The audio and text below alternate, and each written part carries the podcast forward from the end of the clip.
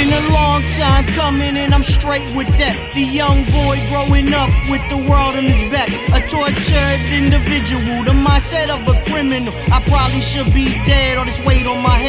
That's why the eyes stay red, all the bullshit I'm fed. Be some shady aftermath, or should I rock him instead? I kill for my younger brother, so I pop him instead.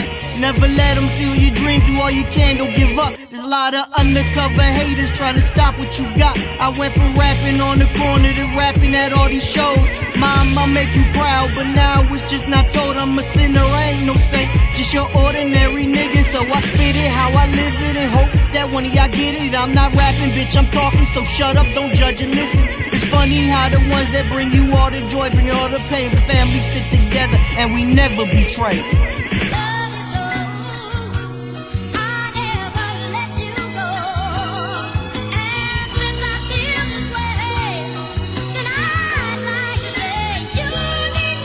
At the same time, still on my grind. Watch your back when the sun don't shine. And alleys putting twerking. That work for certain. We murking the city with chemical lies, one vein at a time. My baby has a baby, so I'm just like God in their eyes. Trying to provide, but we rob from the one that gives us props. It's insanity, but further analogy, it's anatomy. We born into sin, searching for peace and higher meanings, trying to make it within while desecrating our bodies. Pause.